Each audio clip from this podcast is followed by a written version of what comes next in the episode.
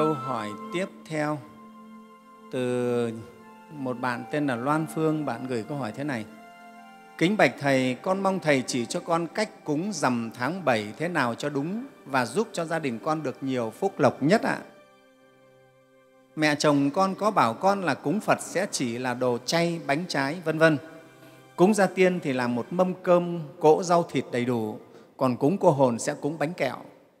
Về nơi cúng thì cúng Phật, thần linh, gia tiên sẽ cúng trong nhà, còn cúng cô hồn sẽ phải cúng ngoài trời. Như vậy có đúng không? Con còn nhiều điều chưa biết, kính mong Thầy hướng dẫn cho con. Con xin cảm tạ ân Thầy. Đó, thế bạn Phương Loan, bạn ấy hỏi về cái việc cúng rằm tháng 7 làm sao cho lợi ích nhất và như thế nào là đúng.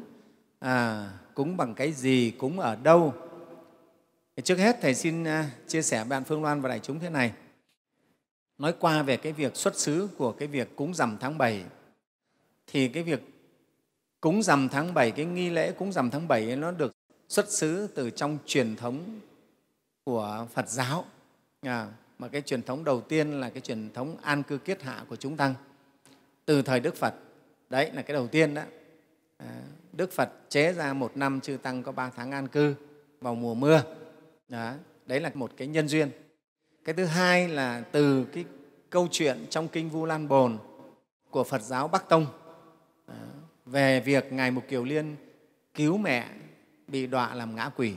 Đó. Thì trong câu chuyện này, à, Đức Phật có nói là Ngài Mục Kiều Liên một mình không thể cứu được mẹ, mà phải nhờ công đức của đại chúng chư Tăng, và nhất là công đức của chúng Tăng cuối mùa an cư vào ngày tự tứ của chúng Tăng. Đó. Và với Phật giáo Bắc Tông thì thường là tự tứ vào ngày rằm tháng 7. Cho nên Đức Phật nói là ngày rằm tháng 7, vào chư Tăng tụ về, ông hãy làm cái đàn lễ trai tăng cúng dường cho chúng Tăng thì cái phước báo ấy rất là lớn hồi hướng phước báo ấy cho mẹ ông thì mẹ ông sẽ thoát được à, kiếp ngạ quỷ nghe không?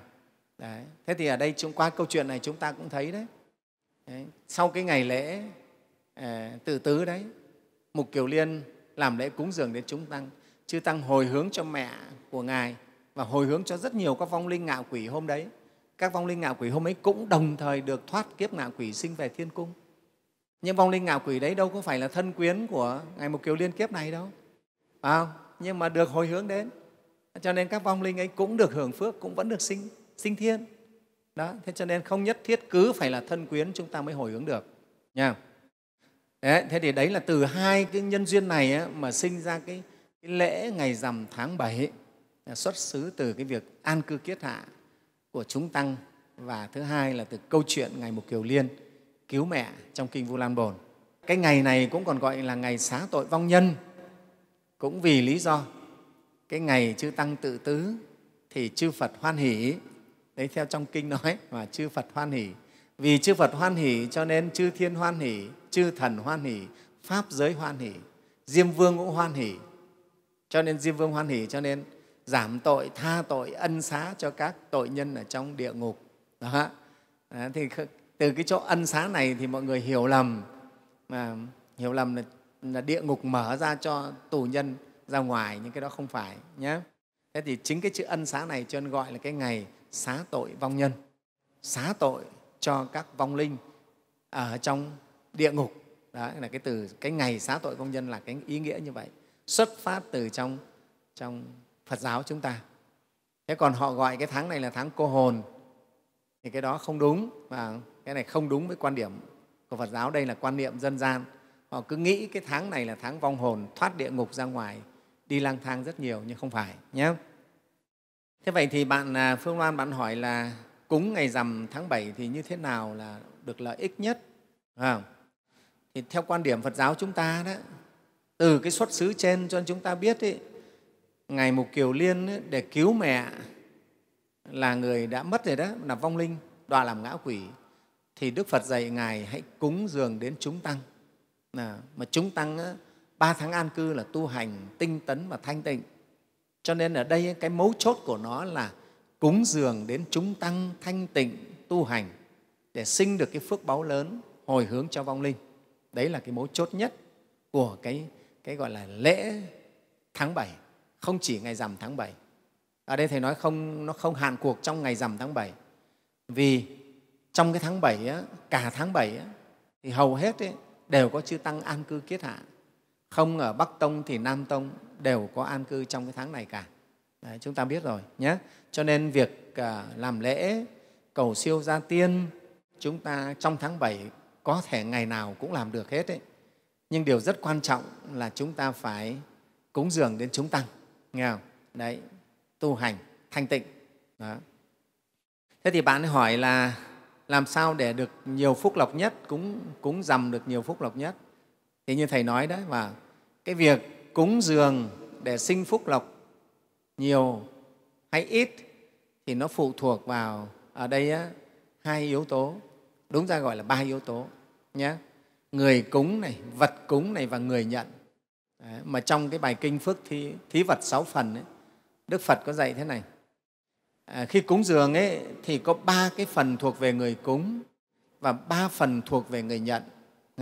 Đức phật nói ở đây này các tỳ kheo ba phần thuộc người cúng người bố thí và ba phần thuộc người nhận đồ bố thí. Thế nào là ba phần thuộc người bố thí? Này các tỳ kheo người bố thí trước khi bố thí ý được vui lòng. Trong khi bố thí tâm được tịnh tín. Sau khi bố thí cảm thấy hoan hỷ. Đây là ba phần từ người bố thí. Đấy, nếu người bố thí mà trước khi cúng là tâm rất là hoan hỷ trong khi cúng thì tịnh tín và sau khi cúng tâm cũng rất là là vui rất là hạnh phúc. Thì cái phước báu nó rất là lớn. Đấy. thế còn ba phần là thuộc về cái người nhận. Tức là ở đây ví dụ như là chư tăng tỳ kheo đó. Thì người nhận thế nào? Nếu người nhận bố thí đã được ly tham hay đang thực hành ly tham đã được ly sân hay đang thực hành ly sân đã được ly si hay đang thực hành ly si thì đây là ba phần thuộc về người nhận vật bố thí. Đó. Đấy như vậy chúng ta thấy cái, cái khi cúng dường, thí vật ấy, nó có sáu cái phần sinh ra phúc như thế nhé thế thì lớn hay nhỏ là tùy thuộc vào vào mỗi cái phần này.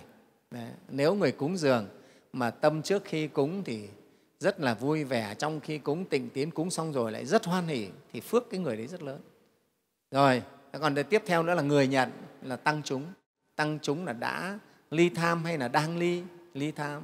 Đã ly sân hay đang ly sân? Đã ly si hay là đang ly si? À, nếu người đã ly si rồi thì phước lớn lắm. Người đang ly thì cũng là là phước lớn.